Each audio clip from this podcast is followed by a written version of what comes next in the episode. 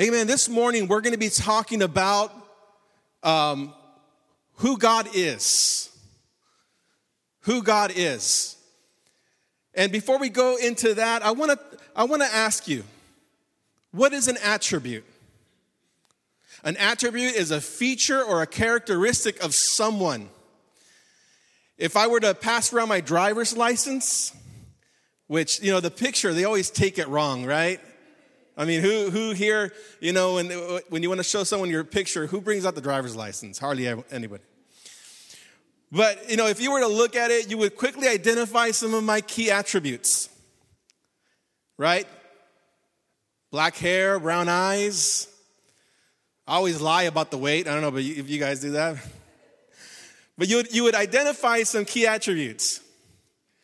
However, you, you couldn't tell who I, I am as a person unless you got to know me. Driver's license it is not going to tell you that I'm the most patient man in the world. You can ask my wife. It's not going to tell you that I have a dry sense of humor. It's not going to tell you that, you know, all these things about me. It's not going to tell you those attributes about me.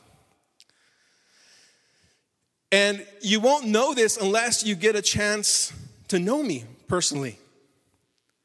These are things that are not seen on the outward. You can't tell just by looking at someone. Have you ever, have you ever made a judgment of someone because you, you thought they looked grumpy or, or, or unhappy, and then one day you, you, you strike a conversation with them, maybe it's at work, and then all of a sudden you, you realize that, that they're, just, they're just such a nice person. See, there's things that you can't tell about someone unless you know them. I want you to right now turn to your neighbor and tell them one of your attributes. I am a, maybe it's, I'm a happy person. I'm, I'm a serious person. See, God didn't have to reveal his attributes to us. He didn't have to do that. When God created the heavens and the earth and everything in it, and man and, and everything, God did not have to reveal his attributes to us. But he did. He allowed for us to know things about himself and about his character. God has allowed us to know some of his attributes. In his divine design, God has revealed his attributes through the pages of Scripture. Now we can know God completely. Can we? Can we know everything about God? The answer is no, we can't. The reason why we can't know everything about God, even though He has revealed in Scripture some key attributes about Himself, we can't understand God completely because God is infinite and we are finite. We don't have the mental capacity to understand how great God's love is or how merciful He is. We, we won't be able to understand that, but yet we can know and have a, an understanding of His love. Now, in Romans 11 33, it says, Oh, the depth of the riches and wisdom of God. How unsearchable are his judgments and how inscrutable his ways. In other words, it's impossible to understand God's ways. Isaiah 59 says, 55 verse 9 says, For as the heavens are higher than the earth, so are my ways higher than your ways and my thoughts than your thoughts. We can know God through His Word. We can have the mind of Christ, as it says in the New Testament. We can have that, but we can't fully understand His ways or His thoughts. And this should bring us to a place of awe and wonder and mystery to know that the God of the universe, that, you know, you can't wrap your mind around it completely, that there's always going to be to know more and more of the Lord. In 1 Corinthians 13 12, it says, For we now see in a mirror dimly, but then face to face. Now I know in part, I shall know fully, even I have even as I have been fully known. It says here that right, you know, right now we have a dim understanding of God. But one day when we're in heaven, we're going to know him fully. Does that mean completely? No, it means that you know, I knew God, but now I really know him. But even in heaven, we're going to continue to learn about God. We're going to cuz cuz he's you know, we're never going to be at that same level. He's always going to be God. In God, He's in heaven, He's going to be God. Infinite, powerful, and we're always going to be learning about Him. Now, God's, we're going to talk this morning about God's incommunicable, incommunicable attributes. These are the attributes that we don't share with God. God is omnipresent. That means that He's everywhere all the time. God is eternal. He has existed from the beginning and has no end.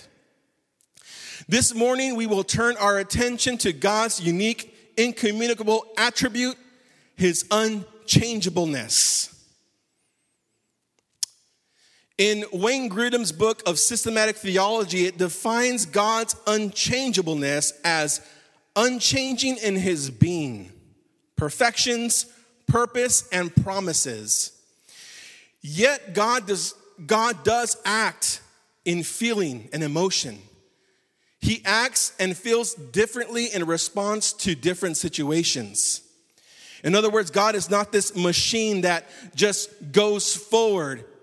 He, meaning that he just, you know, because he's unchangeable, it doesn't mean that he will not turn his heart towards someone. It doesn't mean that, you know, he won't act on your behalf. He will change his feeling, his emotion towards your situation. But his his being, his his perfection. God is love, he's always love. He's never going to change that. God is merciful, he's always going to be merciful. That will never change. God is unchanging. Here are some key verses that talk about this. Hebrews 13, verse 8 says, Jesus Christ is the same yesterday, today, and forever. Malachi 3 6 says, For I, the Lord, do not change. James 1 17 says, Every good gift and every perfect gift is from above, coming down from the Father of lights, within whom there is no variation or shadow due to change. Every gift from God is good and perfect. And God cannot change. What does that say about the good things that God has in store for your life? That they're always gonna be good, they're always gonna be perfect. God is never gonna withhold from you. We can rest and stand firm on that, that God is always gonna be good to us. Psalms 102, 25 through 27 says, Of old you laid the foundation of the earth, and the heavens are the work of your hands. They will perish, but you will remain. They will all wear out like a garment. You will change them like a robe, and they will pass away. But you are the same. And your years have no end. One more scripture in Psalms 33 11. It says, The counsel of the Lord stands forever, the plans of his heart to all generations. God is unchanging, he has never changed from the beginning of time. In, in the beginning of time, in man's first offense, God had promised a plan to destroy sin once and for all. This would be the unchanging promise of God carried throughout the entire theme of the Bible. In Genesis chapter 3, verse 8 and 9, it says, And they heard the sound of the Lord walking in the garden in the cool of the day. And the man and his wife hid themselves from the presence of the Lord God among the trees of the garden. But the Lord called to man and said to him, Where are you? We see in the beginning of the Word of God in Genesis how man, Adam and Eve, how they sinned against God. They, they, they disobeyed his commandment. And we see here in Scripture how God was pursuing after them, looking for them in the garden. God's heart is pursuing man, and we read this theme throughout the Bible. God is pursuing us, and many times it's we that are running away from Him. In that same story, it says in Genesis 3 13 and 15, after the after they had sinned against God and, and God was looking for them, he said, Then the Lord God said to the woman, What is this that you have done? And the woman said, The serpent deceived me, and I ate. The Lord said to the serpent, Because you have done this, cursed are you above all livestock and above all beasts of the field. On your belly you shall go, and dust you shall eat all the days of your life. I will put enmity between you and the woman, and between your offspring and her offspring. He shall bruise your head, and you shall bruise his heel. I can't tell you how long I've, how many times I've read this scripture and never understood until much after, after many years. But what God is saying here is God is talking to the woman and, and, and the man. He's saying, Because you have disobeyed me, things are going to be different now. The sin has entered the world and it's going to enter through your bloodline and everybody who comes after you they're going to be in this sin environment and and there's going to be corruption but then god says to the woman um, there, there's going to be opposition between you and your offspring and the serpent. Now, what this means here is that God is talking specifically about Mary and the birth of Jesus Christ. And when he and when God says, "You shall bruise, uh, he shall bruise your head," talking about Jesus Christ, and you shall bruise his heel, he's, he's talking about the relationship between the serpent and Jesus Christ. And what God is saying here is that how many know that if you if you were to hit a snake on the head, it would be fatal. That is the weakest part of a, of a snake. But if someone were to bruise your heel, it would hurt, but it wouldn't kill you. So, what the scripture is saying here is that, you know, Jesus is gonna pay the price on the cross. He's gonna suffer, he's gonna be bruised, he's gonna be beaten for our sin. And the devil will be defeated. He will defeat and conquer death and sin on the cross, but he will have to suffer for it. And that is what the scripture is saying here in Genesis. This is the promise that God would begin to unfold to mankind. It would be 2,000 years later. 2,000 years later, after all of this. Now, so much has gone by. We're not going to go through all that this morning, but we're talking about 2,000 years later, after the fall of Adam, after that promise was given, God would choose Abraham to, to leave his land and, and, and follow God by faith. And it says in, in Genesis 12, verses 1 through 3, God is speaking to Abraham, and he says, Now the Lord said to Abraham, Go from your country and your kindred and your father's house to the land that I will show you. And I will make you a great nation, and I will bless you. And I will make your name great, so that you will be a blessing. I will bless those who bless you, and I will and him who dishonors you I will curse. Listen to this. And in you all the families of the earth shall be blessed. It's an echo of that same promise.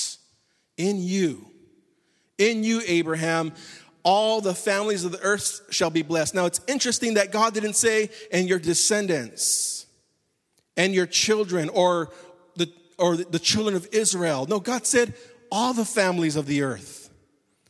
That would mean that in him, it says in the King James that the seed of Abraham, didn't say the seeds, specifically talking about Jesus Christ.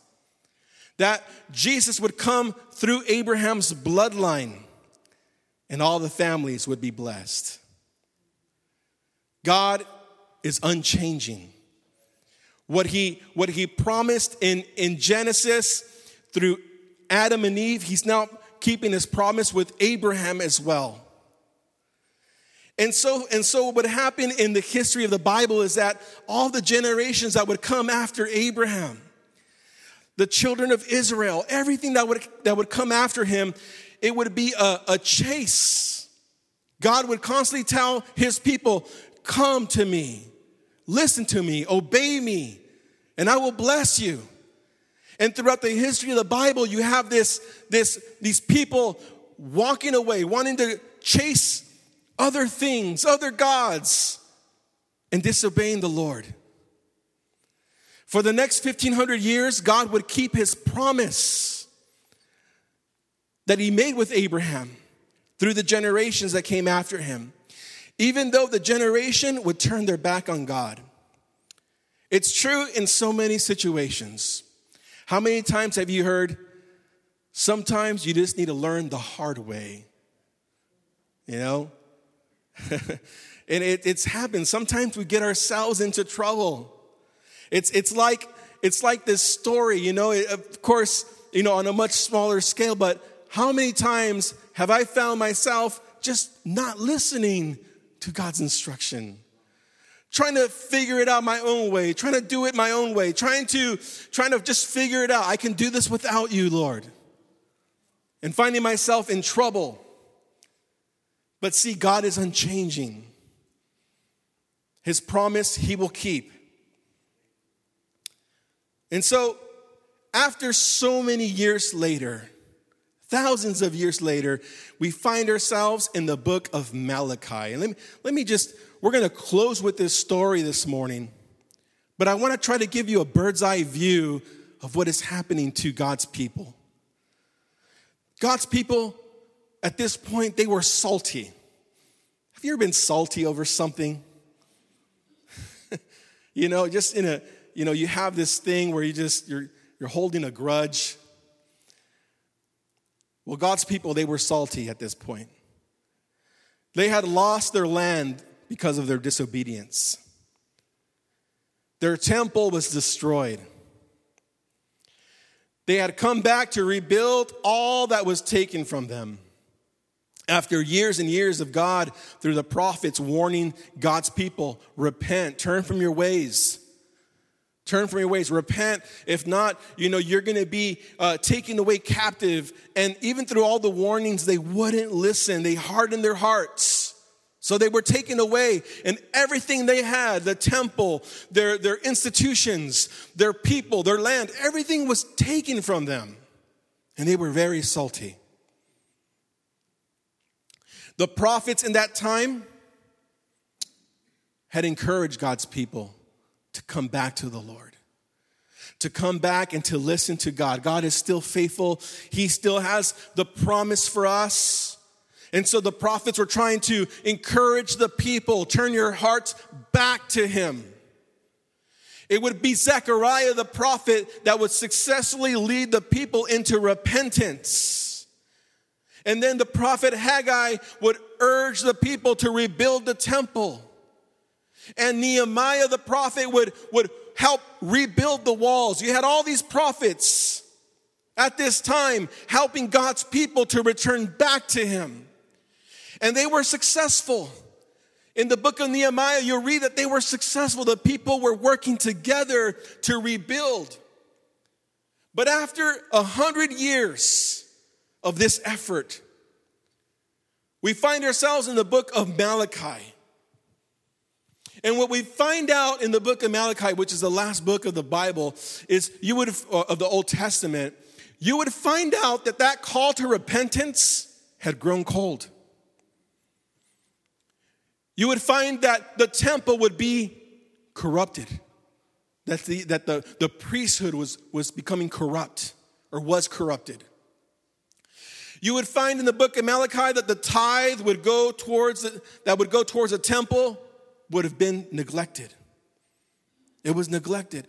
And you had all these things happening to God's people. They had returned back to their land. They had rebuilt the temple. They had rebuilt their institutions, their temple worship. They had everything back, but it wasn't the same. It wasn't the same. Why did all this happen?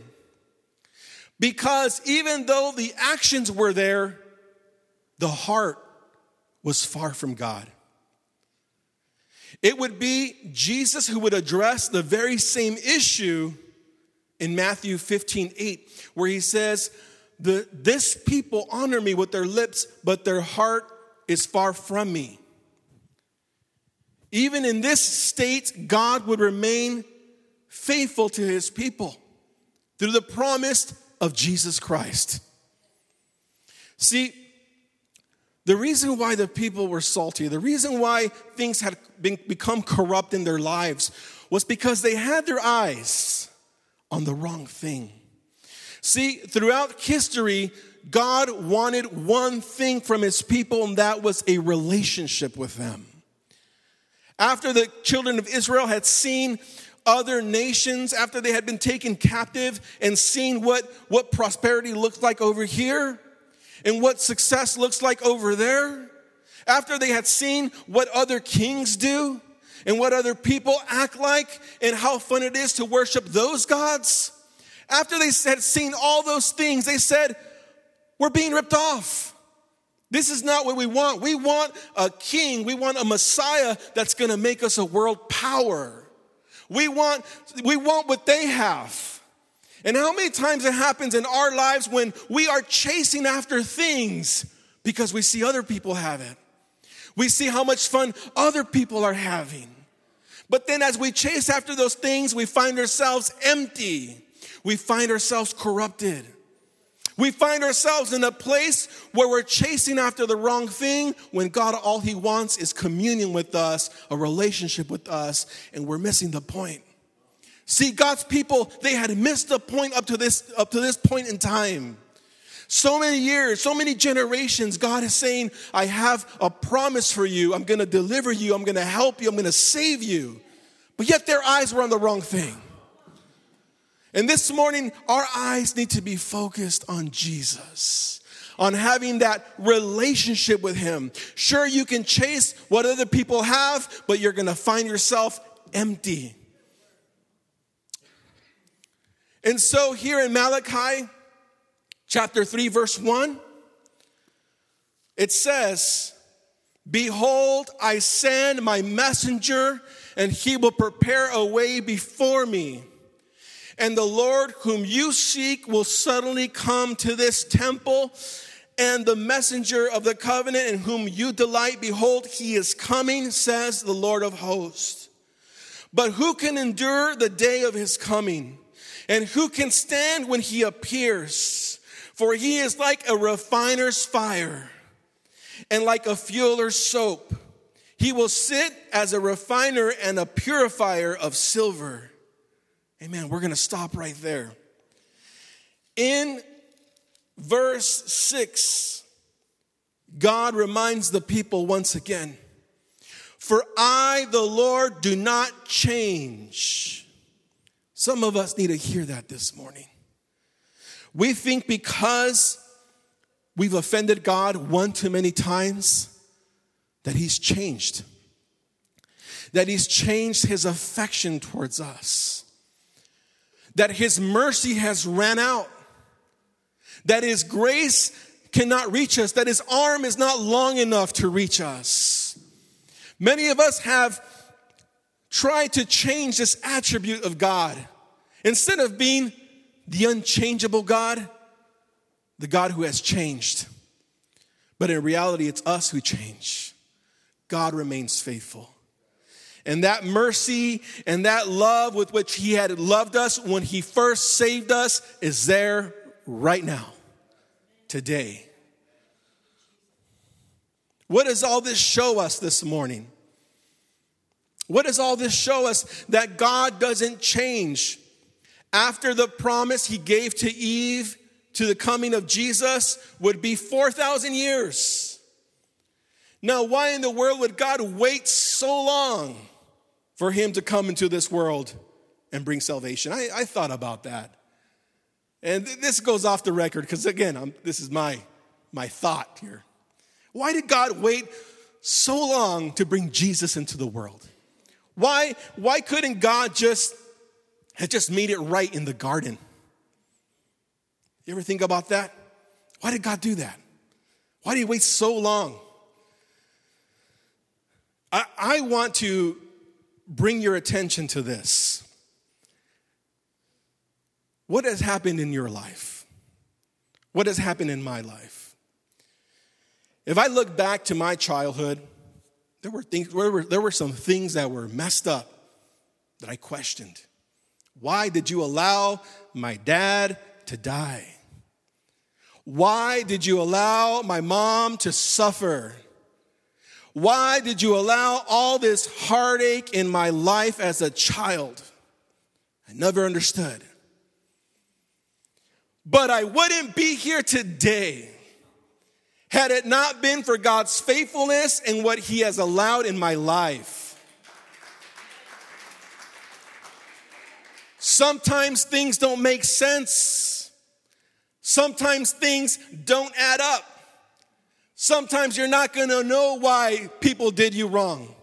Sometimes you're not gonna know why you didn't have what other people had.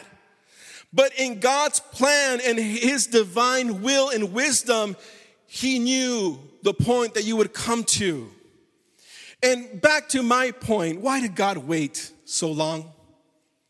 Because through the events of the generations, through the events of your parents and your parents' parents, you would be here today.